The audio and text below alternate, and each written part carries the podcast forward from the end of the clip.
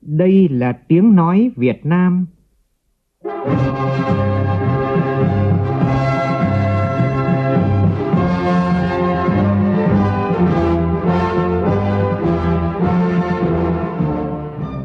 là tiếng nói Việt Nam, phát thanh từ Hà Nội, thủ đô nước Cộng hòa xã hội chủ nghĩa Việt Nam.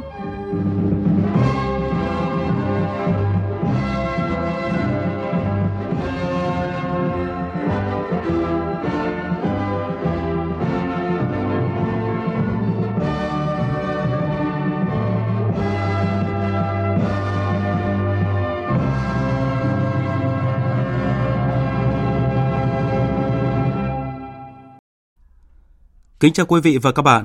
Mời quý vị và các bạn nghe chương trình Thời sự trưa của Đài Tiếng Nói Việt Nam với những nội dung chính sau đây.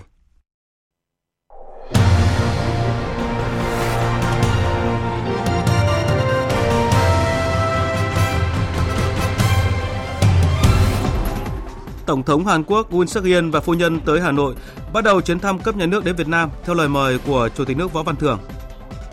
Quốc hội thông qua nghị quyết phân bổ hơn 13.000 tỷ đồng số vốn còn lại của chương trình phục hồi và phát triển kinh tế xã hội cho các bộ ngành và địa phương. Chính phủ yêu cầu tháng 8 tới Bộ Công Thương phải hoàn thiện đề án chuyển trung tâm điều độ hệ thống điện quốc gia về Bộ Công Thương dưới hình thức công ty trách nhiệm hữu hạn một thành viên. Khởi công xây dựng công trình hạ tầng kỹ thuật dự án xây dựng tuyến tàu điện ngầm số 2 Bến Thành Tham Lương, thành phố Hồ Chí Minh. Đây là điểm nhấn quan trọng đánh dấu giai đoạn thi công ngoài công trường Metro số 2. Trong phần tin quốc tế, Cục Dự trữ Liên bang Mỹ để ngỏ khả năng tiếp tục tăng lãi suất với tốc độ vừa phải, đồng thời cho biết mục tiêu đưa lạm phát trở lại mức 2% là một nhiệm vụ khó khăn. Liên tiếp xảy ra các vụ nổ khí ga tại Trung Quốc và Pháp khiến hàng chục người thiệt mạng.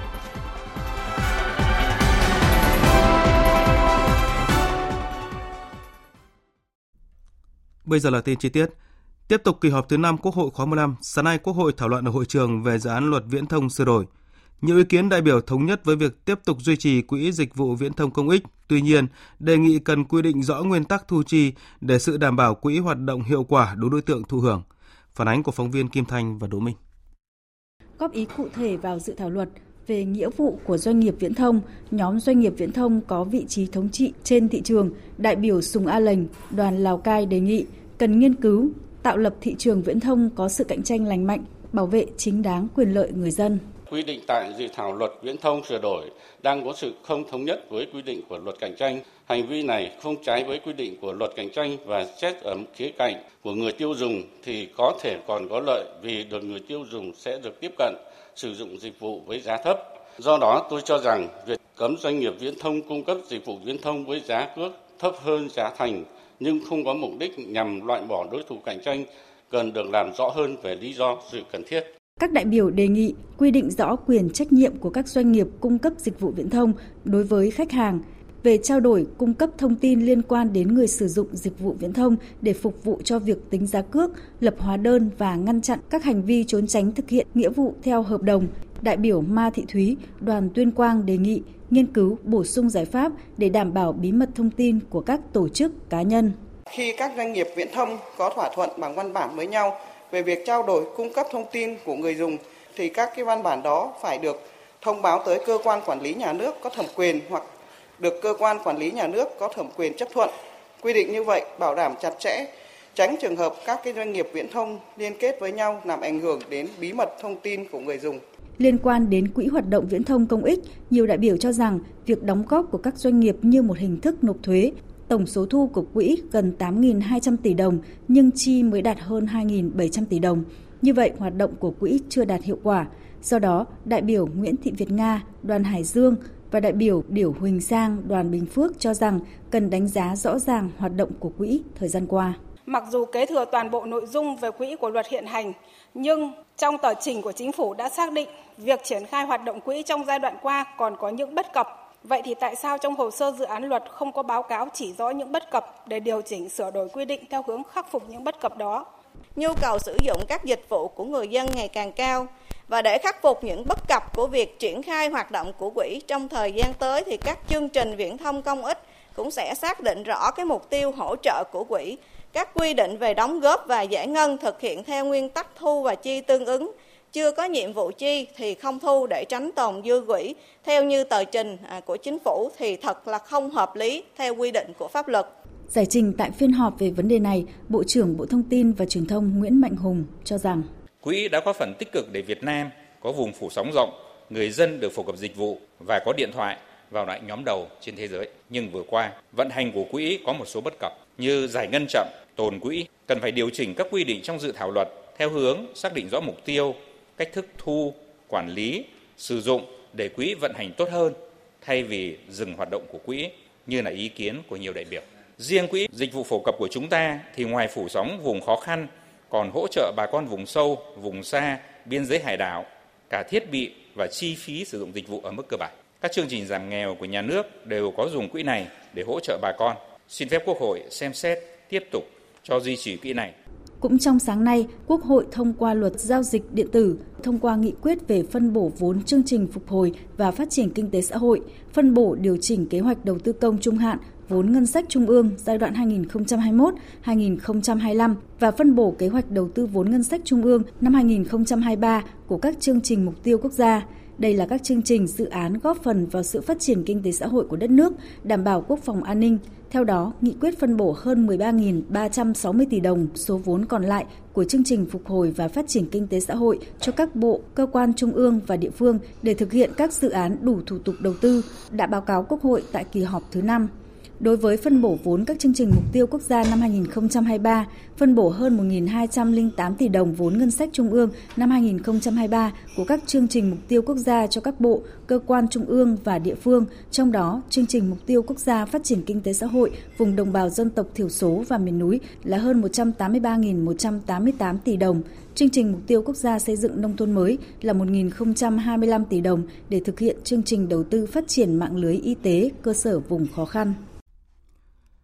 Chiều nay, Quốc hội thảo luận biểu quyết thông qua việc điều chỉnh chương trình kỳ họp thứ 5 Quốc hội khóa 15, nghị quyết về việc thành lập đoàn giám sát chuyên đề của Quốc hội năm 2024, luật sửa đổi bổ sung một số điều của luật công an nhân dân. Sau đó, Quốc hội thảo luận ở hội trường về dự án luật căn cước.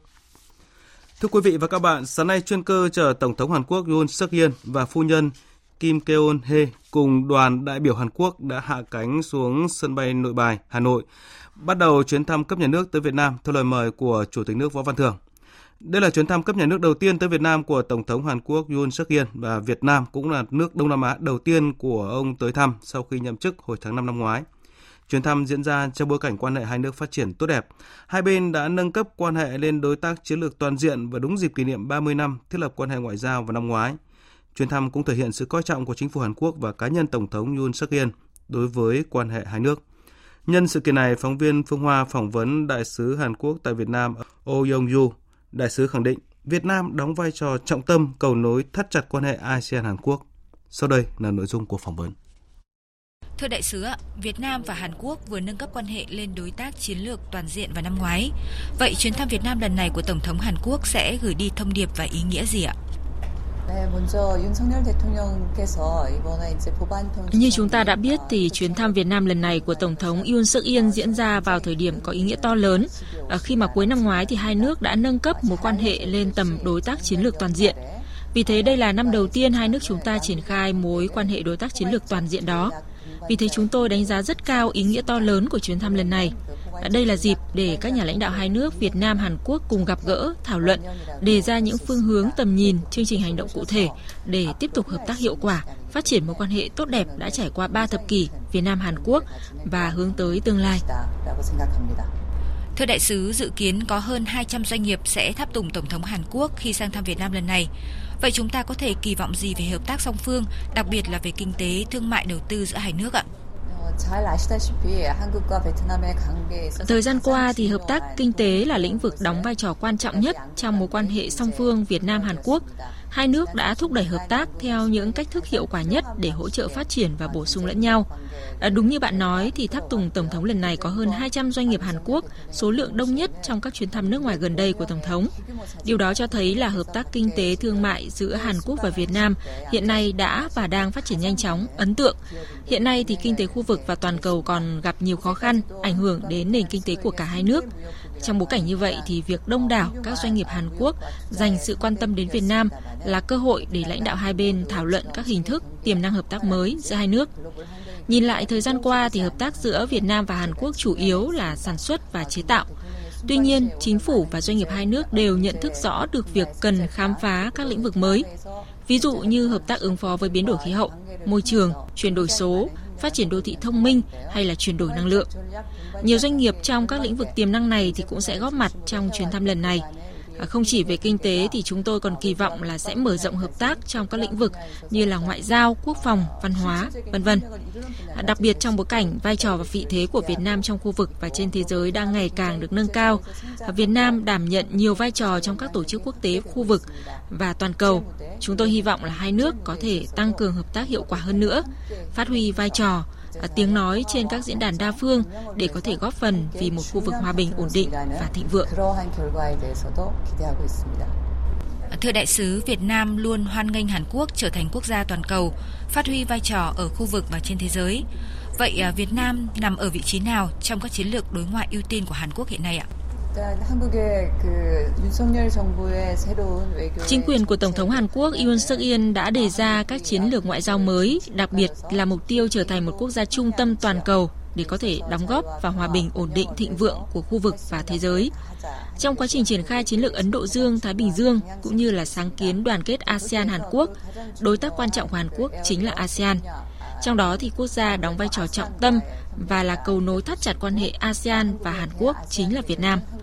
Nhìn lại thời gian qua thì mối quan hệ Việt Nam Hàn Quốc đã phát triển mạnh mẽ trên nhiều lĩnh vực như là kinh tế, ngoại giao, ODA, giao lưu nhân dân. Có thể nói hai nước đã xây dựng được mối giao lưu nhân dân khăng khít. À, chúng tôi mong muốn rằng trong thời gian tới thì Hàn Quốc sẽ cùng với Việt Nam có thể trao đổi, thảo luận để tiếp tục thúc đẩy hơn nữa hợp tác toàn diện về mọi mặt. À, chuyến thăm Việt Nam lần này của Tổng thống Hàn Quốc cũng nhằm gửi một thông điệp quan trọng nữa, đó là Việt Nam và Hàn Quốc sẽ quyết tâm đem lại lợi ích cho người dân, à, trong đó đặc biệt chú trọng trọng đến giao lưu giữa các thế hệ trẻ hai nước, thúc đẩy quan hệ hướng tới tương lai.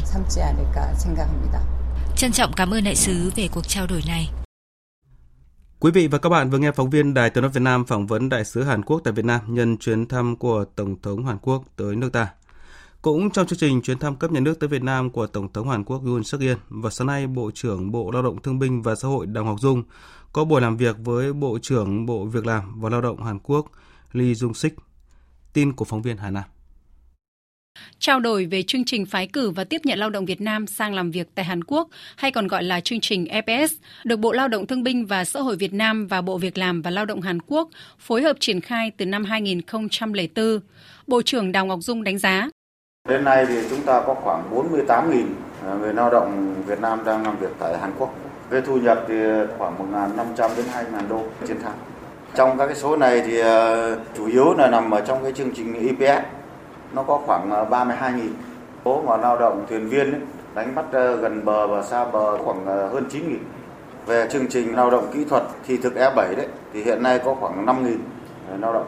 Cái chương trình lao động thời vụ thì gần đây các địa phương của Hàn Quốc và Việt Nam thực hiện ngày càng có hiệu quả. Thông thường các địa phương ký với nhau khoảng 3 tháng, sau trở về thì lại tiếp tục quay trở lại nhiều địa phương phối hợp rất tốt. Nhân chuyến thăm của Bộ trưởng Việc làm và Lao động Hàn Quốc Lee Jung Sik, Bộ trưởng Đào Ngọc Dung đề xuất phía Hàn Quốc mở rộng một số ngành nghề lĩnh vực mà Việt Nam có lợi thế và tiếp tục tăng hạn ngành tiếp nhận lao động Việt Nam trong thời gian tới. Bộ trưởng Bộ Việc làm và Lao động Hàn Quốc Lee Jung Sik nhấn mạnh, từ năm 2022, lãnh đạo cấp cao giữa hai nước đã nhất trí nâng tầm quan hệ giữa hai nước lên đối tác chiến lược toàn diện. Đánh giá về chương trình EPS, Bộ trưởng Lee Jung Sik cho rằng ờ, đây là một chương trình khá đặc biệt và đạt kết quả rất tốt trong thời gian vừa qua. Một số lao động Việt Nam sau khi hồi hương đã khởi nghiệp thành công và có cuộc sống tốt đẹp. Một số khác trở thành sứ giả quảng bá cho chương trình EPS với những lợi ích mà chương trình mang lại trong việc xóa đói giảm nghèo, tạo việc làm. Tôi hy vọng khi ký lại biên bản ghi nhớ về phái cử và tiếp nhận lao động Việt Nam sang làm việc tại Hàn Quốc, hai bên sẽ bước sang một giai đoạn mới tiến xa hơn, sâu hơn về chương trình EBS. Thời sự VOV, nhanh, tin cậy, hấp dẫn.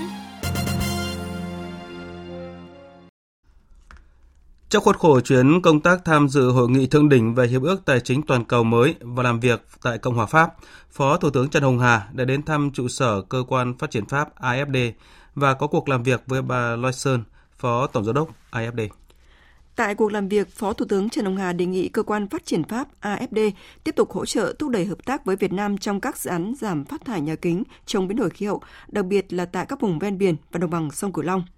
Phó Tổng Giám đốc AFD Loyson chia sẻ về những định hướng và chiến lược của AFD tại Việt Nam trong thời gian tới, khẳng định tiếp tục triển khai chương trình nghiên cứu kinh tế xã hội về biến đổi khí hậu tại Việt Nam, nhất trí hỗ trợ Việt Nam trong việc tăng cường năng lực xây dựng chính sách, chuyển giao công nghệ và hỗ trợ tài chính trong các lĩnh vực phát triển năng lượng xanh, năng lượng tái tạo, truyền tải điện thông minh, sản xuất nhiên liệu xanh. Hai bên nhất trí tăng cường hợp tác hơn nữa giữa AFD và Việt Nam trong lĩnh vực chuyển dịch năng lượng, nhất là trong bối cảnh Việt Nam đã có những cam kết mạnh mẽ tại hội nghị COP26 và triển khai quan hệ đối tác chuyển đổi năng lượng công bằng, tiếp tục phối hợp triển khai hiệu quả các dự án kinh tế phục vụ cho phát triển bền vững tại Việt Nam. Cần tăng cường tính liên kết và chú trọng giải pháp phát triển doanh nghiệp với nâng cao năng lực thực chất bền vững. Đây là thông điệp đáng chú ý được các chuyên gia nhấn mạnh tại hội thảo công bố báo cáo kinh tế thường niên Việt Nam 2023 do Viện Nghiên cứu Kinh tế và Chính sách trực thuộc Trường Đại học Kinh tế Đại học Quốc gia Hà Nội tổ chức sáng nay tại Hà Nội. Tin của phóng viên Bá Toàn. Báo cáo thường niên Kinh tế Việt Nam 2023 có chủ đề Liên kết và phát triển doanh nghiệp hướng tới nền kinh tế tự chủ. Báo cáo chỉ ra rằng tính tự chủ của nền kinh tế chưa cao khi các chỉ số đảm bảo tăng trưởng bền vững với sức cạnh tranh doanh nghiệp đều suy giảm trong điều kiện các yếu tố kinh tế quốc tế không thuận lợi, kèm theo những vấn đề nội tại kinh tế chưa được xử lý triệt đề. Báo cáo cũng chỉ ra có 4 cơ hội cho tăng trưởng kinh tế Việt Nam năm nay. Thứ nhất, những quyết tâm thúc đẩy kinh tế trong nước nhìn từ các chính sách điều hành nền kinh tế gần đây. Thứ hai, cơ hội tăng xuất nhập khẩu cho nhiều ngành hàng trong bối cảnh Trung Quốc mở cửa trở lại. Thứ ba, cơ hội từ làn sóng chuyển dịch chuỗi đầu tư. Thứ tư, FTA tiếp tục là động lực tăng trưởng thương mại. Trong bối cảnh khó khăn chung của kinh tế Việt Nam, bên cạnh những chính sách hỗ trợ và phục hồi nền kinh tế, theo các chuyên gia, cần tiếp tục có những cải cách đột phá về thể chế nhằm thúc đẩy hoàn thiện hơn nữa môi trường kinh doanh và năng lực cạnh tranh, đồng thời cần cải cách thể chế và hoàn thiện chính sách hỗ trợ phục hồi tăng trưởng của thành phần kinh tế tư nhân trong nước, nhất là các doanh nghiệp nhỏ, siêu nhỏ tại Việt Nam. Để nâng cao năng lực cạnh tranh của doanh nghiệp và tăng cường liên kết doanh nghiệp trong bối cảnh mới, báo cáo cũng đưa ra nhiều khuyến nghị chính sách trong điều hành vĩ mô. Đáng chú ý, tạo thuận lợi cho việc tiếp cận thông tin chính sách quy định hỗ trợ doanh nghiệp, các cơ quan cần công khai rộng rãi các chính sách quy định để các doanh nghiệp thuận lợi trong tiếp cận thông tin. Trên cơ sở những dự báo tình kinh tế, báo cáo thường niên kinh tế Việt Nam 2023 đưa ra 3 kịch bản tăng trưởng GDP trong năm nay – ở kịch bản thấp, tốc độ tăng trưởng GDP của Việt Nam năm nay chỉ đạt mức 5,5%. Ở kịch bản cơ sở, tốc độ tăng GDP sẽ là 6%, còn với kịch bản cao, tốc độ tăng GDP năm 2023 sẽ là 6,5%. Văn phòng Chính phủ vừa ra thông báo kết luận của Phó Thủ tướng Trần Lưu Quang tại cuộc họp về việc chuyển Trung tâm điều độ hệ thống điện quốc gia về Bộ Công Thương. Theo kết luận của Phó Thủ tướng Trần Lưu Quang, Bộ Công Thương tiếp thu ý kiến phát biểu của các bộ, cơ quan tại cuộc họp chủ trì, phối hợp với Ủy ban Quản lý vốn nhà nước tại doanh nghiệp và các bộ ngành liên quan, khẩn trương xây dựng hoàn thiện đề án chuyển Trung tâm điều độ hệ thống điện quốc gia về Bộ Công Thương dưới hình thức công ty trách nhiệm hữu hạn một thành viên theo quy định của pháp luật trình Thủ tướng Chính phủ trong tháng 8 năm nay. Trong đó cần đánh giá đầy đủ các tác động vướng mắc có thể phát sinh, giải pháp khắc phục, đảm bảo hoạt động điều độ hệ thống điện quốc gia liên tục hiệu quả, đáp ứng yêu cầu vận hành an toàn tin cậy, hiệu quả hệ thống điện quốc gia, giữ vững an ninh năng lượng cho đất nước. Tình hình cung cầu điện ở miền Bắc vẫn căng thẳng. Theo số liệu của Trung tâm điều độ hệ thống điện quốc gia A0, hôm qua phụ tải toàn hệ thống đạt đỉnh hơn 852 triệu kWh. Tin của phóng viên Nguyên Long. Báo cáo cho thấy tổng sản lượng huy động từ thủy điện trong hôm qua tăng đạt hơn 204 triệu kWh, tăng 7 triệu kWh so với ngày 20 tháng 6. Trong đó các nhà máy thủy điện khu vực miền Bắc huy động 74 triệu kWh. Tuy vậy, nhu cầu sử dụng vẫn tăng mạnh, công suất đỉnh hệ thống tiếp tục tăng lên mức hơn 41.500 MW. Tuy nhiên, do phải huy động công suất lớn liên tục nên một số tổ máy vẫn gặp sự cố. Các tổ máy đang ngừng sự cố ngắn ngày, dự kiến hôm nay đưa vào dự phòng có tổ máy S1 của nhiệt điện Mông Dương 1. Các tổ máy khởi động hòa lưới sau sự cố ngày hôm qua gồm khởi động tổ máy S1 nhà máy nhiệt điện Nghi Sơn 1, tổ máy S1 của nhiệt điện Thăng Long, tổ máy S1 của nhà máy nhiệt điện Mông Dương 2. Bộ Công Thương cho biết đang chỉ đạo Tập đoàn Điện lực Việt Nam và các đơn vị liên quan tăng cường các nguồn điện, vận hành linh hoạt hồ chứa trong bối cảnh các hồ thủy điện gặp khó khăn, đôn đốc các nhà máy nhiệt điện tập trung ưu tiên xử lý sự cố các tổ máy, đảm bảo cung ứng than, khí cho phát điện, tích cực bổ sung các nguồn điện năng lượng tái tạo cho hệ thống, tăng cường vận hành an toàn hệ thống truyền tải Trung Bắc, đồng thời đẩy mạnh công tác tuyên truyền tiết kiệm điện, thực hiện chỉ thị của Thủ tướng Chính phủ. Thưa quý vị, thực hiện nhiệm vụ đảm bảo sản xuất than cho phát triển kinh tế, thời gian qua, Tập đoàn Công nghiệp Than khoáng sản Việt Nam TKV đã coi trọng việc đầu tư công nghệ đẩy mạnh cơ giới hóa trong hoạt động khai thác chế biến than. Nhờ đó vừa giúp nâng cao hiệu quả sản xuất, đáp ứng kịp thời nhu cầu than cho các ngành kinh tế, trong đó có ngành điện. Phóng viên Nguyên Long và Nghĩa Minh có phản ánh đẩy mạnh cơ giới hóa trong ngành than, đáp ứng nhu cầu than cho nền kinh tế.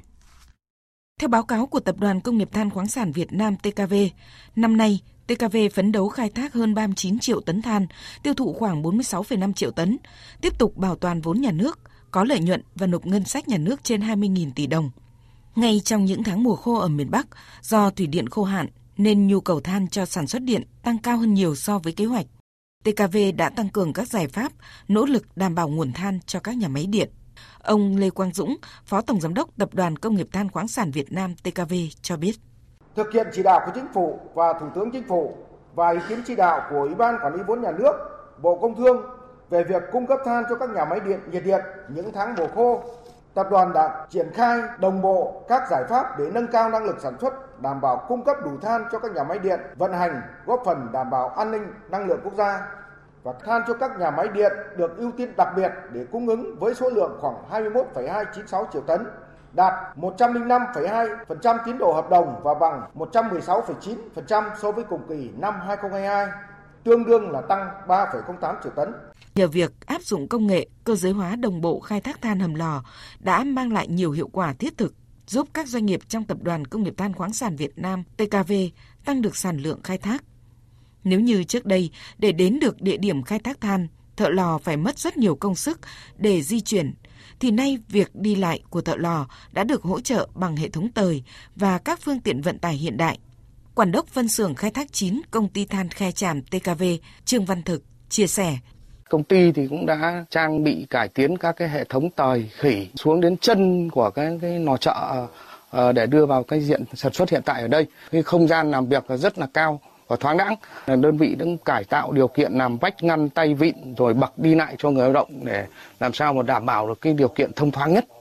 Chiến lược cơ giới hóa được đẩy mạnh, giúp nâng cao hiệu quả sản xuất kinh doanh, đồng thời đảm bảo tối đa an toàn cho người thợ trong mỗi ca sản xuất. Nhờ có máy móc, công nghệ hiện đại hỗ trợ, nên người lao động khai thác than, đặc biệt là thợ ầm lò, đã bớt vất vả hơn. Thợ lò Nguyễn Văn Mạnh, phân xưởng đào lò công ty than Dương Huy TKV cho biết thực tế trang thiết bị máy móc như bây giờ thì đã cải thiện được sức lao động cho công nhân bọn em rất nhiều. Trước đây thì các công tác đào lò thì bọn em đều phải các ờ, thủ công nhiều ấy.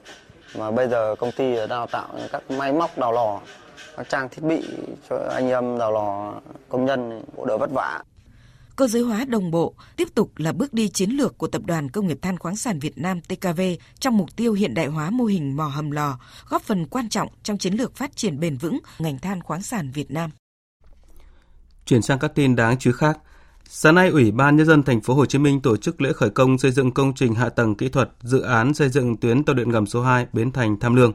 Đây là điểm nhấn quan trọng đánh dấu giai đoạn thi công ở ngoài công trường Metro số 2. Tin của phóng viên Hà Khánh.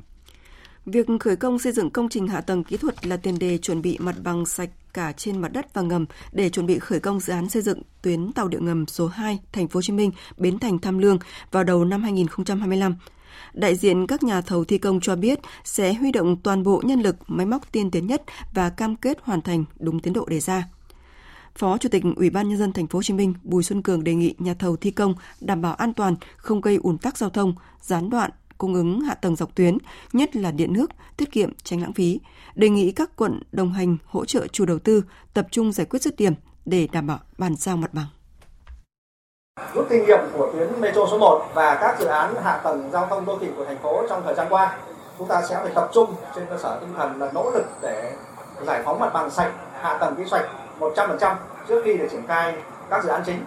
Đặc biệt là đối với các dự án mà ODA mà có những yêu cầu rất khắt khe trong quản lý hợp đồng về à, cái việc à, liên quan trong cái việc để tránh những cái hạn chế trong cái khiếu nại khiếu kiện phát sinh à, cho các nhà thầu chính của nước ngoài khi mà chúng ta không đủ cái điều kiện để bàn giao mặt bằng dẫn đến các gói thầu chính phải à, phải chờ trong quá trình mà thực hiện Dự án xây dựng tuyến tàu điện ngầm số 2 thành phố Hồ Chí Minh, tuyến Bến Thành Tham Lương là một trong các dự án trọng điểm của thành phố, được Thủ tướng Chính phủ phê duyệt. Thời gian hoàn thành dự án đến năm 2030 có tổng chiều dài hơn 11 km. Thành phố Hồ Chí Minh đang đặt tham vọng trở thành trung tâm du lịch y tế của Đông Nam Á. Cùng với việc đầu tư nâng cao chất lượng dịch vụ y tế, địa phương này đang tích cực quảng bá các tour du lịch kết hợp với khám chữa bệnh cho các du khách trong khu vực. Cụ thể, tiếp theo hoạt động tại Campuchia, hôm qua Sở Du lịch thành phố phối hợp với Đại sứ quán Việt Nam tại Thái Lan tổ chức chương trình quảng bá hình ảnh điểm đến du lịch nghỉ dưỡng kết hợp với du lịch y tế. Tin của phóng viên Đài Tiếng nói Việt Nam thường trú tại Thái Lan. Phát biểu tại sự kiện, Đại sứ Việt Nam tại Thái Lan Phan Chi Thành cho biết, với hệ thống y tế hiện đại và chất lượng cùng với sự phát triển không ngừng của các trung tâm y tế, thành phố Hồ Chí Minh sẽ trở thành một điểm đến lý tưởng cho du khách mong muốn nâng cao sức khỏe và trải nghiệm những liệu pháp y tế chất lượng cao. Nhận thức được tiềm năng và lợi thế về du lịch y tế, Sở Du lịch và Sở Y tế Thành phố Hồ Chí Minh đã và đang phối hợp hỗ trợ doanh nghiệp phát triển lĩnh vực du lịch y tế. Thành phố cũng chú trọng tăng cường hợp tác, trao đổi kinh nghiệm với các đối tác quốc tế để hoàn thiện các gói sản phẩm du lịch y tế. Đại diện các doanh nghiệp, bệnh viện, cơ sở y tế tại Việt Nam đã chia sẻ, giới thiệu sản phẩm, dịch vụ du lịch tại sự kiện.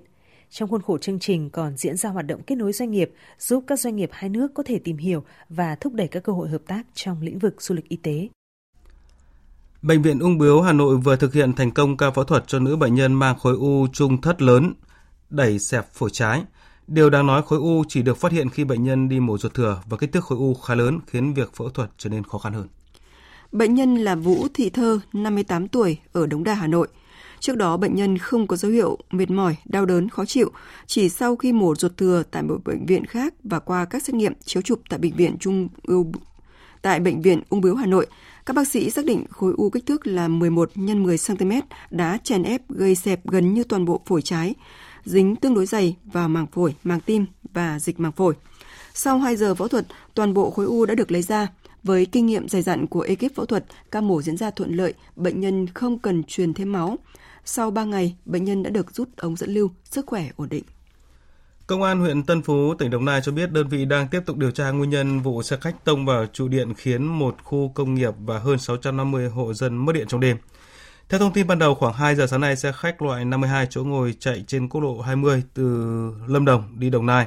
Khi tới khu vực thị trấn Tân Phú, huyện Tân Phú, tỉnh Đồng Nai thì bất ngờ mất lái lao vào về đường, tông gãy trụ điện ven đường. Vụ tai nạn không gây thương vong về người. Trụ điện thuộc tuyến 476 Phú Điền, tuyến 478 Phú Lộc bị gãy trụ, đứt dây hạ áp, cong đà, đứt dây cột cổ sứ kéo theo các trụ điện khác bị cong và đứt dây khiến khu công nghiệp Tân Phú và hơn 650 hộ ở các khu 123 thị trấn Tân Phú bị mất điện. Điện lực địa phương đã khắc phục ngay trong đêm và đến sáng sớm nay cấp điện tạm thời trở lại. Còn tại Bắc Giang, dạng sáng nay tại thôn Sơn Quang ở xã Trung Sơn, huyện Việt Yên xảy ra vụ cháy làm 3 người trong một gia đình tử vong. Ghi nhận tại hiện trường, toàn bộ căn nhà 2 tầng, khu vực xưởng xe ô tô và các vật dụng khác của gia đình nạn nhân bị lửa thiêu rụi. Dù lửa đã được tắt, song khí độc, khói, hơi nóng từ các mảng tường vẫn phả ra xung quanh. Được biết, gia đình nạn nhân thu mua vải phục vụ sản xuất kinh doanh sản phẩm công nghiệp phụ trợ. Toàn bộ nhà liên kề với xưởng được xây dựng trên ờ, diện tích khoảng 500 m2 tại thôn Sơn Quang. Để chứa hàng hóa, gia đình này đã xây dựng khu xưởng kín bằng tường cố định, bố trí hai cửa cuốn. Công an huyện Việt Yên đang tiến hành khám nghiệm hiện trường, điều tra nguyên nhân vụ việc. Thưa quý vị, nắng nóng kéo dài cộng thêm ý thức phòng cháy chữa cháy của một số người dân ở một số nơi còn chưa cao nên thời gian qua liên tục xảy ra các vụ hỏa hoạn làm chết nhiều người và thiệt hại rất lớn về tài sản. Ý thức được việc phòng cháy là yếu tố tiên quyết để giảm các vụ cháy nổ. Những ngày gần đây, nhiều địa phương tiếp tục đẩy mạnh tuyên truyền cho các tổ chức cá nhân nâng cao công tác này. Phản ánh của phóng viên Nhật Trường tại tỉnh Tiền Giang. Qua công tác tuyên truyền của các ngành đoàn thể mà nòng cốt là lực lượng cảnh sát phòng cháy chữa cháy, ý thức của người dân, doanh nghiệp và cả các cơ quan đơn vị đã nâng lên, trang bị ngày càng nhiều các dụng cụ, phương tiện chữa cháy, xóa dần các điểm nguy cơ. Hiện trên địa bàn có hơn 4.000 trụ nước đô thị phục vụ cho công tác chữa cháy, 12 xe chữa cháy chuyên dụng. Tại khu công nghiệp Trung An còn thành lập được tổ chữa cháy và cứu nạn cứu hộ với 17 cán bộ chiến sĩ, 2 xe chữa cháy, 4 cano chữa cháy. Toàn tỉnh còn thành lập trên 100 tổ liên gia làm nhiệm vụ chữa cháy ban đầu khi phát hiện cháy. Thiếu tá Đoàn Pha Nam, đội phó đội công tác phòng cháy, phòng cảnh sát phòng cháy, chữa cháy và cứu nạn cứu hộ công an tỉnh Tiền Giang cho biết. Việc thành lập tổ liên gia cũng có hiệu quả. Khi mà xảy ra cháy khu dân cư thì lực lượng ban đầu để mà dập tắt đám cháy thì có thể sử dụng các cái phương tiện là báo động từ cái thành phần của tổ liên gia đó tức là chuông nè kẽn bình chữa cháy mà các tổ liên gia được trang bị. Thì cái quan trọng là cái lực lượng chữa cháy tại chỗ ban đầu. Thời gian vàng thì lực lượng của tổ liên gia đó sẽ ứng cứu kịp thời. Thì trong hướng tới thì theo chỉ đạo thì sẽ nhân rộng cái tổ liên gia. Cái điểm chữa cháy công cộng nữa. Thì những cái khu dân cư mà có vực sâu, hẻm sâu xe chữa cháy mà không được thì thành lập cái điểm chữa cháy công cộng. Còn đối với những cái khu dân cư mà có vừa ở, vừa sản xuất kinh doanh liền kề thì từ năm hộ trở lên phải thành lập tổ liên gia. Đây là chỉ đạo chung trong vòng tháng 6 sẽ hoàn thành. Phòng cháy phải quan trọng hơn chữa cháy, nên trong 5 tháng đầu năm, Phòng Cảnh sát Phòng cháy chữa cháy và Cứu nạn Cứu hộ Công an tỉnh Tiền Giang đã thực hiện 64 cuộc tuyên truyền trực tiếp cho hơn 3.000 cán bộ công chức người lao động dự, tổ chức 412 lượt kiểm tra an toàn phòng cháy chữa cháy, đình chỉ buộc 4 cơ sở kinh doanh karaoke trên địa bàn thành phố Mỹ Tho phải khắc phục các bất cập chưa đạt yêu cầu về an toàn phòng cháy. Ngoài ra, Phòng Cảnh sát Phòng cháy chữa cháy và Cứu nạn Cứu hộ còn thành lập 3 tổ công tác làm việc trực tiếp hướng dẫn 73 cơ sở sản xuất công trình không đảm bảo an toàn về phòng cháy chữa cháy, đề xuất cấp có thẩm quyền tháo gỡ khó khăn. Tiếp theo chương trình là một số thông tin thời tiết. Thưa quý vị và các bạn, theo dự báo của Trung tâm Khí tượng Thủy văn, Hà Nội và nhiều nơi khác trên cả nước hôm nay tiếp tục có mưa rông nhiệt. Buổi chiều ở Bắc Bộ có xu hướng mưa với lượng mưa lớn hơn, có nơi mưa to trên 200 mm một đợt, có thể gây ngập úng, lũ quét và sạt lở đất. Trước khi xảy ra mưa rông nhiệt, ở Bắc Bộ vẫn có nhiều điểm nắng nóng, trong đó có thủ đô Hà Nội với mức nhiệt cao nhất từ 35 đến 37 độ. Còn ở Trung Bộ, dự báo thời tiết hôm nay cho thấy tình trạng khô nóng sẽ còn tiếp tục trong 2 ngày tới với mức nhiệt cao được dự báo ở mức 36 đến 38 độ, có nơi trên 39 độ, thời gian nắng nóng kéo dài trong ngày. Ngoài miền Bắc thì Tây Nguyên và một số nơi của Nam Bộ cũng xảy ra tình trạng mưa rông nhiệt về chiều tối. Cục bộ có điểm mưa vừa, mưa to đi kèm với lốc xoáy và gió giật mạnh.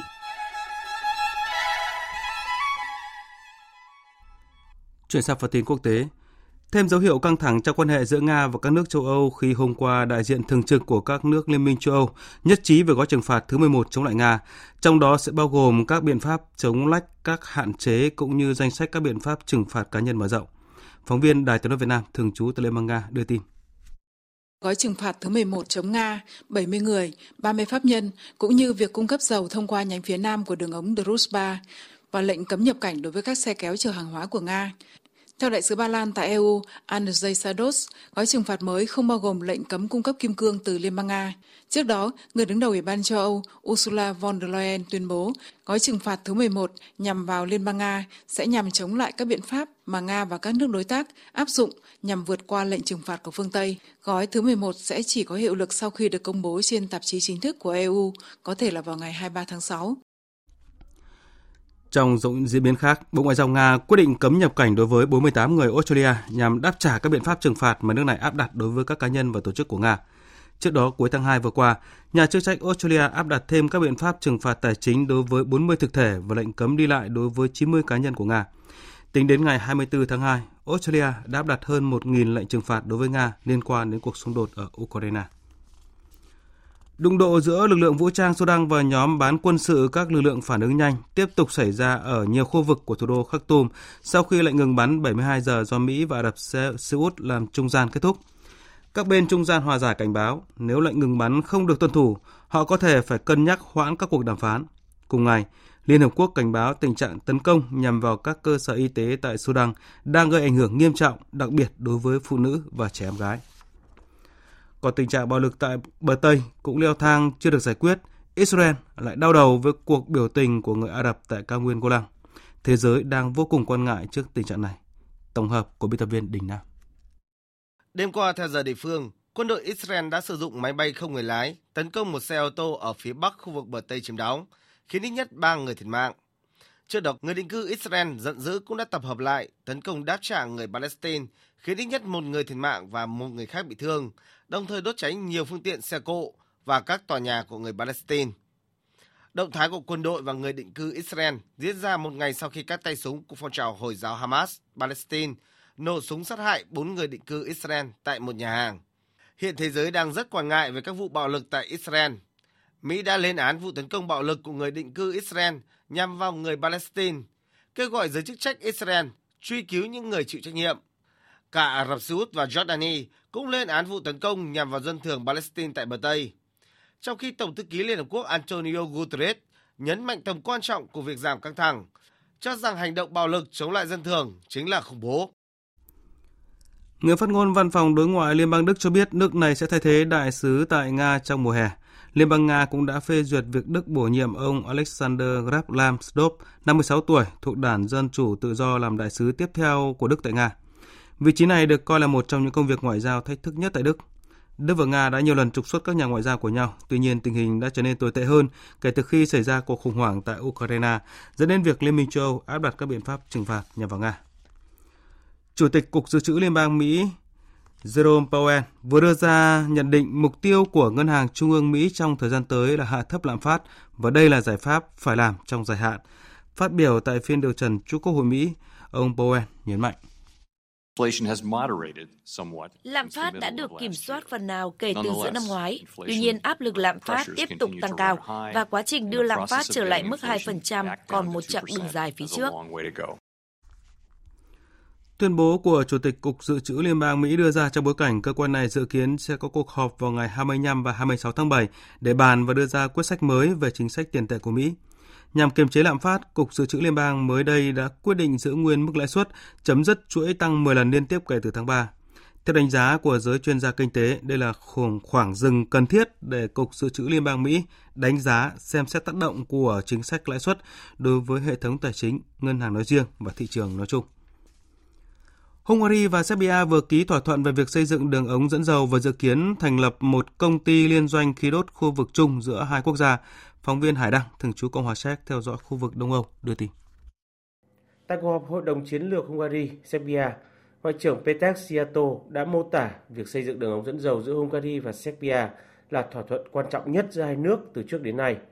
Ông cũng nhấn mạnh rằng công ty liên doanh khí đốt khu vực chung của công ty năng lượng nhà nước của Hungary và đối tác Spizagas của Serbia sẽ bắt đầu hoạt động vào mùa thu này.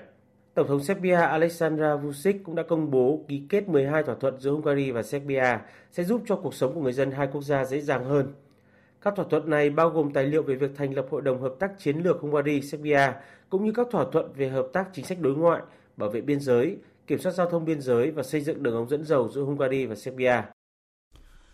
Doanh thu của kênh đào trong tài chính 2022-2023 đã tăng 35% lên mức 9,4 tỷ đô la Mỹ, với số lượng tàu quá cảnh và khối lượng hàng hóa được vận chuyển qua tuyến hàng hải này đều ghi nhận mức cao kỷ lục. Đây là thông tin đáng chú ý tại cuộc họp báo quốc tế về kết quả doanh thu của kênh đào Suez do cơ quan quản lý kênh đào của Ai Cập tổ chức mới đây. Phóng viên Tuấn Nguyễn, thường trú tại Ai Cập, đưa tin. Phát biểu tại cuộc họp báo, Trung tướng Osama Rabi, người đứng đầu cơ quan quản lý kênh đào Suez cho biết, đây là mức doanh thu kỷ lục mới và chưa từng có trong suốt lịch sử hoạt động của kênh đào. Bên cạnh đó, kênh đào Suez cũng ghi nhận tỷ lệ vận chuyển cao nhất với hơn 25.000 tàu và tổng trọng tải dòng hàng năm cao nhất là 1,5 tỷ tấn trong năm tài chính hiện tại. Liên quan việc phát triển khu vực phía nam kênh đào Suez, người đứng đầu cơ quan quản lý cho biết dự án mở rộng và đào sâu ở khu vực này đã đạt tỷ lệ hoàn thành tới 92,4%. Dự án nâng cấp này sau khi hoàn thành sẽ góp phần nâng cao hiệu suất hoạt động trung bình của kênh đào thêm 6 tàu và tăng cường yếu tố an toàn trong khu vực thêm 28%. Đại diện cơ quan quản lý kênh đào Suez khẳng định quyết tâm của chính quyền Ai Cập trong việc tiếp tục phát triển kênh đào để theo kịp với những thay đổi trong lĩnh vực giao thông hàng hải toàn cầu, đồng thời có khả năng đóng góp cho hoạt động thương mại thế giới ở mức cao nhất. Kênh đào Suez là một trong những tuyến hàng hải quan trọng nhất trên thế giới. Đây là tuyến đường biển ngắn nhất giữa châu Á và châu Âu, đồng thời góp phần trung chuyển khoảng 12% thương mại toàn cầu. Kênh đào Suez cũng là một trong những nguồn cung cấp ngoại tệ chính cho Ai Cập. Trước những lo ngại đang gia tăng khi một à, năm qua trên nền tảng Twitter xuất hiện nhiều phát ngôn thù ghét, cơ quan chức năng Australia đã yêu cầu nền tảng này báo cáo về những biện pháp đang sử dụng để ngăn chặn các phát ngôn tiêu cực. Phóng viên Việt Nga thường trú tại Australia đưa tin. Ủy viên an toàn thông tin trên mạng của Australia Julie Inman Grant cho biết, trong 12 tháng qua, đặc biệt là từ khi tỷ phú Elon Musk tiếp quản Twitter vào tháng 10 năm ngoái, trên nền tảng này xuất hiện nhiều hành vi lạm dụng trực tuyến trên mạng. Điều đáng chú ý là sự xuất hiện của các tuyên bố thù ghét trên Twitter nhiều hơn hẳn so với các nền tảng khác. Các tuyên bố thù ghét xuất hiện nhiều hơn sau khi công ty này sa thải rất nhiều nhân viên và thu hẹp lực lượng lao động từ 8.000 xuống còn 1.500 người trên phạm vi toàn cầu. Trong số những đối tượng bị sa thải có cả những người làm việc trong bộ phận an toàn và tin cậy. Đồng thời, Twitter cũng chấm dứt chính sách công của mình tại Australia. Trước thực trạng này, Ủy viên an toàn thông tin trên mạng của Australia, Julie Inman Grant, yêu cầu Twitter báo cáo về những biện pháp đang áp dụng để ngăn chặn các phát ngôn thù ghét. Nếu trong vòng 28 ngày Twitter không chuyển báo cáo này đến Ủy viên an toàn thông tin trên mạng, thì công ty này có thể sẽ bị phạt tối đa là 700.000 đô la Australia cho mỗi ngày chậm trễ. Tại Pháp, hai người thiệt mạng và 40 người khác bị thương sau vụ nổ lớn được cho là do dò dỉ khí ga xảy ra vào cuối giờ chiều qua. Phóng viên Mạnh Hà, thường trú tại Pháp, thông tin. Vụ nổ xảy ra vào khoảng 5 giờ chiều ngày hôm qua tại tòa nhà số 277 nằm trên phố Xanh Rắc ở quận 5 thủ đô Paris. Vụ nổ đã khiến tòa nhà bốc cháy, tạo ra cột khói đen lớn và toàn bộ mặt tiền của tòa nhà đã đổ sập xuống phố. Hai tòa nhà lân cận và khoảng 20 tòa xung quanh cũng đã bị ảnh hưởng do vụ nổ gây ra. Theo thông tin ban đầu, vụ nổ đã khiến hai người chết và 37 người bị thương, trong đó có 4 trường hợp đang trong tình trạng nguy kịch. 270 lính cứu hỏa đã được điều động khẩn cấp đến hiện trường để chữa cháy, tiến hành cứu hộ và sơ tán người dân sống trong khu vực lân cận. Các điều tra ban đầu đều nghiêng về khả năng dò dỉ khí ga tại tầng 2 tòa nhà là nguyên nhân chính gây ra vụ nổ. Tổng thống Pháp ông Emmanuel Macron đã ngay lập tức gửi lời chia buồn tới các nạn nhân tại Điện Elysee nhân ngày lễ âm nhạc tại Pháp. Tòa thị chính Paris đã kích hoạt cơ quan chống khủng hoảng. Thị trưởng thành phố Paris bà Anne Hidalgo cho biết. Nhiều tòa nhà lân cận hiện đang được xem xét về nguy cơ đổ sập do tác động của vụ nổ. Cửa kính của nhiều tòa nhà đã bị vỡ vụn và chúng tôi đã yêu cầu người dân không nên về ở ngay. Chúng tôi đã trưng dụng tòa thị chính quận 5 để làm nơi ở tạm thời cho họ. Còn tại Trung Quốc, tính đến sáng nay, số người thiệt mạng trong vụ nổ khí ga xảy ra tối qua tại một nhà hàng đồ nướng ở thành phố Ngân Xuyên, thủ phủ khu tự trị dân tộc Hồi Ninh Hạ, Tây Bắc nước này đã lên đến 31 người và 7 người bị thương. Giới chức địa phương đã khẩn trương hỗ trợ các nạn nhân và tiến hành điều tra vụ nổ. Phóng viên Bích Thuận, thường trú tại Trung Quốc, đưa tin. Theo thông tin từ Bộ Quản lý Khẩn cấp Trung Quốc, vụ nổ khí ga xảy ra vào khoảng 20 giờ 40 phút ngày 21 tháng 6 giờ địa phương tại một quán thịt nướng ở quận Hưng Khánh, thành phố Ngân Xuyên, Ninh Hạ. Tính đến 8 giờ sáng nay 22 tháng 6, vụ nổ đã khiến 31 người thiệt mạng, 7 người bị thương.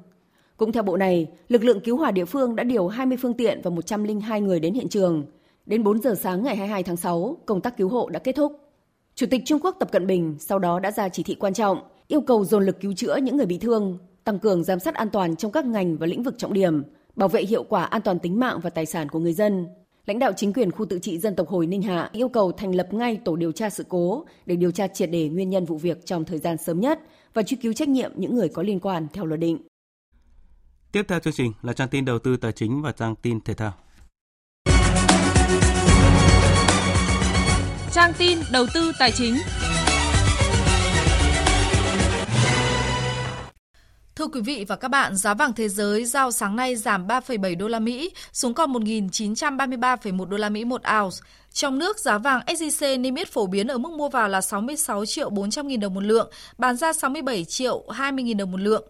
Công ty Bảo Tín Minh Châu niêm yết giá vàng dòng Thăng Long ở mức mua vào là 55 triệu 810 nghìn đồng và bán ra 56 triệu 660 nghìn đồng một lượng. Trên thị trường tiền tệ, tỷ giá trung tâm giữa đồng Việt Nam và đô la Mỹ được Ngân hàng Nhà nước công bố hôm nay là 23.512 đồng đổi một đô la Mỹ. Sức ép đẩy tín dụng vào nền kinh tế khiến nhiều ngân hàng thương mại đưa ra các mức lãi suất cho vay hấp dẫn với người mua nhà.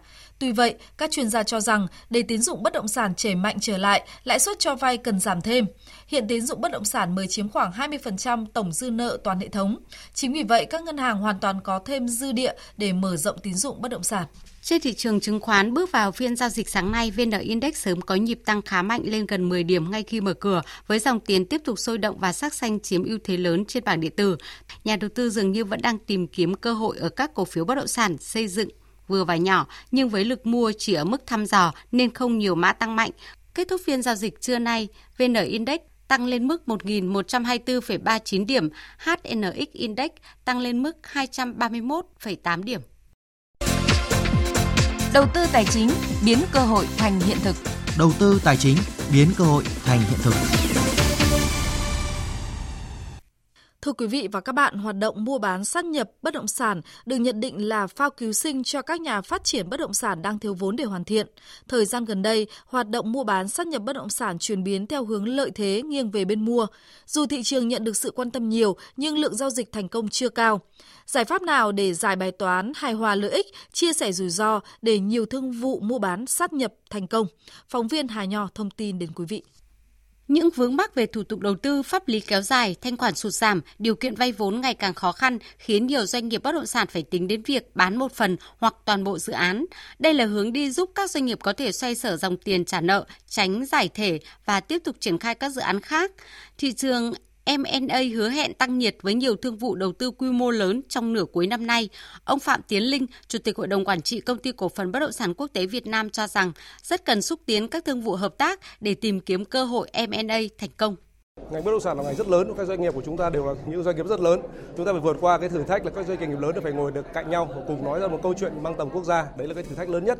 Đi được cùng với nhau thì chúng tôi mong muốn được các doanh nghiệp đồng hành và ủng hộ, cùng nhận ra được là đây là cái sự cần thiết là chúng ta cần phải bắt tay với nhau, đưa ra được những dự án hấp dẫn để cho không chỉ cả trong nước mà người thế giới có thể nhận thấy được là đầu tư Việt Nam là sự đúng đắn, tính minh bạch, tăng cơ hội.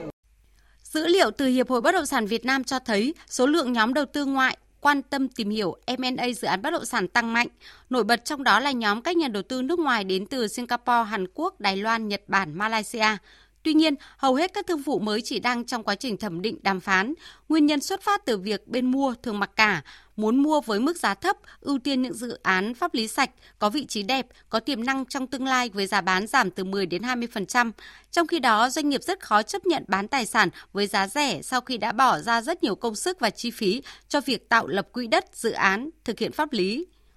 Bên cạnh đó, một số tồn tại cố hữu đang là rào cản khiến hoạt động M&A chưa thể bứt phá, có thể kể đến như hệ thống pháp luật chưa đồng bộ, thủ tục hành chính đất đai phức tạp cản trở nhiều dự án, gây khó khăn cho doanh nghiệp và cơ quan quản lý.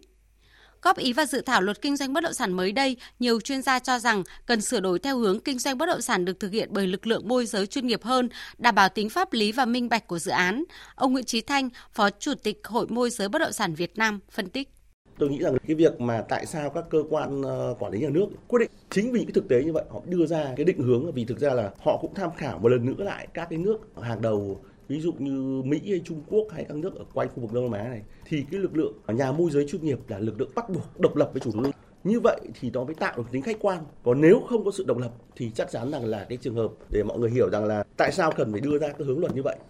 Để hoạt động M&A diễn ra một cách thuận lợi rất cần một kênh xúc tiến đầu tư bất động sản chuyên biệt, uy tín, hiệu quả. Đứng ra tổ chức các chương trình kết nối xúc tiến đầu tư, hỗ trợ các đối tượng tham gia thị trường bất động sản.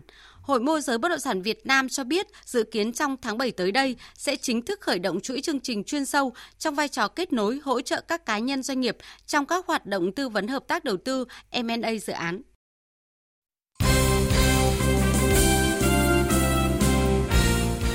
Thưa quý vị và các bạn, sau chuyến tập huấn ngắn ngày tại Ba Lan, hôm qua 21 tháng 6, đội tuyển bóng đá nữ Việt Nam đã trở lại sân tập tại Frankfurt để tập trung hướng đến trận giao hữu quan trọng với đội tuyển bóng đá nữ Đức vào ngày 24 tháng 6 tới đây.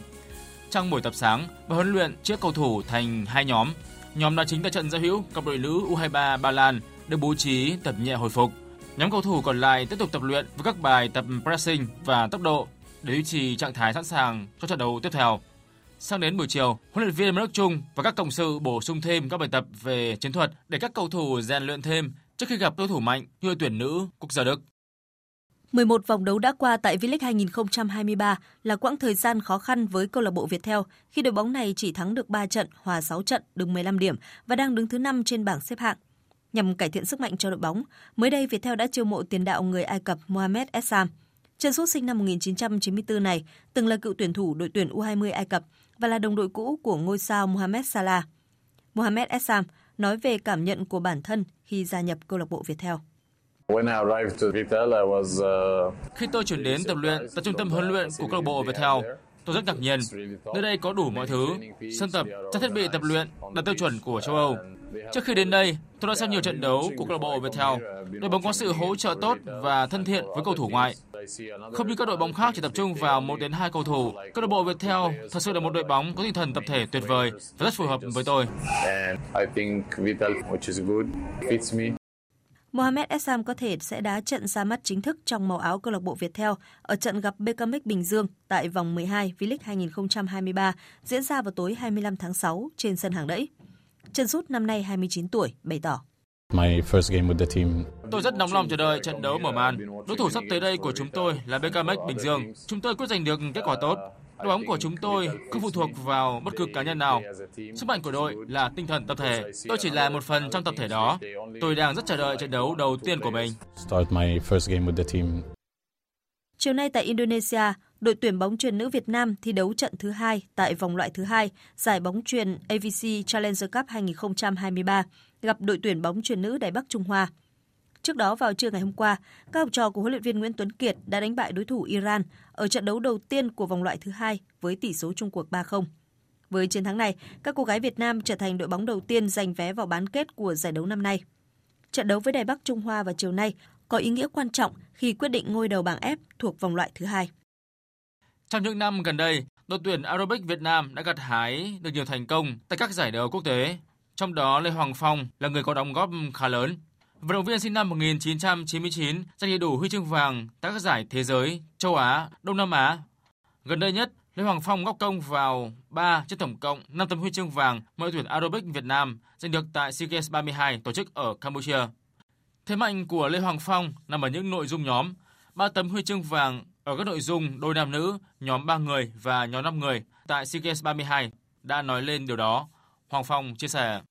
Lúc đầu thì em cũng không có thích môn aerobic tại vì em cũng không có biết môn này là như thế nào.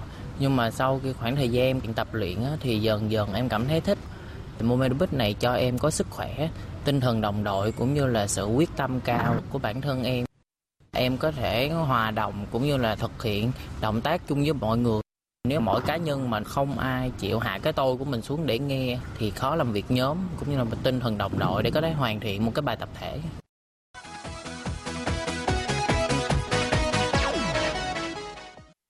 Liên đoàn bóng đá Nam Mỹ đã ấn định thời điểm diễn ra giải bóng đá Nam Mỹ Copa America 2024 là từ ngày 20 tháng 6 đến ngày 14 tháng 7, ngày hội bóng đá lớn nhất Nam Mỹ vào mùa hè 2024 do Mỹ đăng cai. Tham gia giải đấu này có 10 đội Nam Mỹ cùng 6 đội khách mời đến từ khu vực CONCACAF. Hiện Argentina là đương kim vô địch Copa America.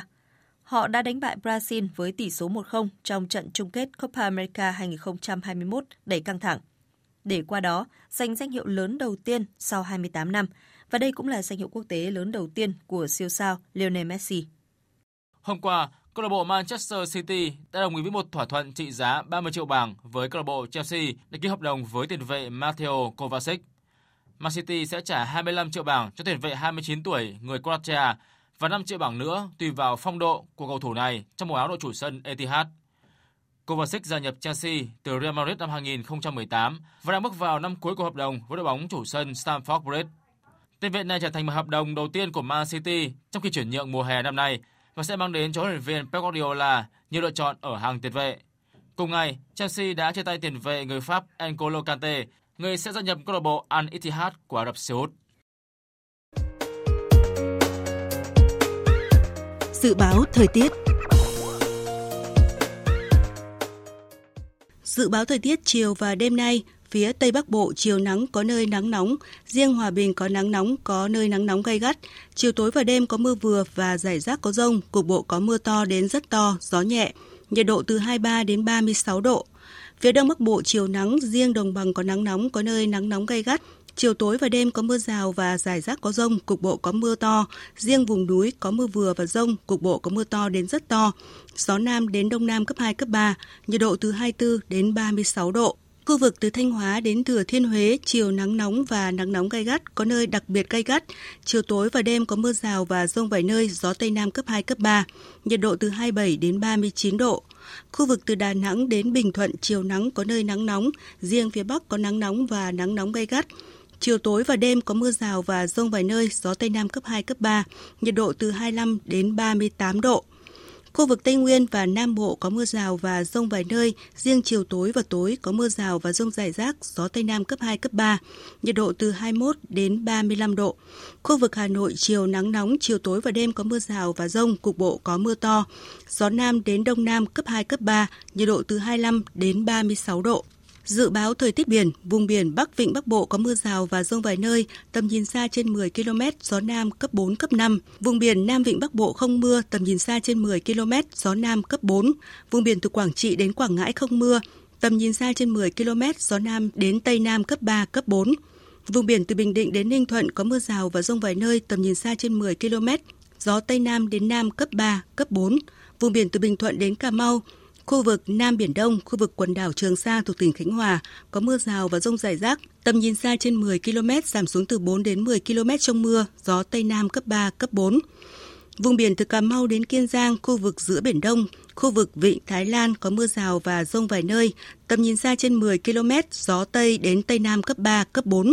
Khu vực Bắc Biển Đông, khu vực quần đảo Hoàng Sa thuộc thành phố Đà Nẵng có mưa rào và rông vài nơi, tầm nhìn xa trên 10 km, gió Nam cấp 4. Vừa rồi là phần tin dự báo thời tiết, bây giờ chúng tôi tóm lược những tin chính đã phát trong chương trình. Sáng nay chuyên cơ chở Tổng thống Hàn Quốc Moon suk yeol và phu nhân cùng đoàn đại biểu Hàn Quốc đã hạ cánh xuống sân bay Nội Bài, Hà Nội, bắt đầu chuyến thăm cấp nhà nước tới Việt Nam theo lời mời của Chủ tịch nước Võ Văn Thưởng. Đây là chuyến thăm cấp nhà nước đầu tiên tới Việt Nam của Tổng thống Hàn Quốc Yoon suk yeol và Việt Nam cũng là nước Đông Nam Á đầu tiên ông tới thăm sau khi nhậm chức, thể hiện sự coi trọng của chính phủ Hàn Quốc và cá nhân Tổng thống Yoon suk yeol đối với quan hệ hai nước. Chính phủ yêu cầu tháng 8 tới Bộ Công Thương phải hoàn thiện đề án chuyển trung tâm điều độ hệ thống điện quốc gia về Bộ Công Thương dưới hình thức công ty trách nhiệm hữu hạn một thành viên. Phát biểu tại phiên điều trần trước Quốc hội Mỹ, Chủ tịch Cục Dự trữ Liên bang Mỹ Jerome Powell khẳng định mục tiêu của Ngân hàng Trung ương Mỹ trong thời gian tới là hạ thấp lạm phát và đây là giải pháp phải làm trong dài hạn. Tuy nhiên, mục tiêu đưa lạm phát trở lại mức 2% là một chặng đường dài phía trước. Phần tóm lược những tin chính vừa phát cũng đã kết thúc chương trình thời sự trưa của Đài Tiếng nói Việt Nam. Chương trình do các biên tập viên Nguyễn Hằng, Thanh Trường, Nguyễn Cường biên soạn thực hiện với sự tham gia của kỹ thuật viên Nguyễn Mến, chịu trách nhiệm nội dung Nguyễn Vũ Duy.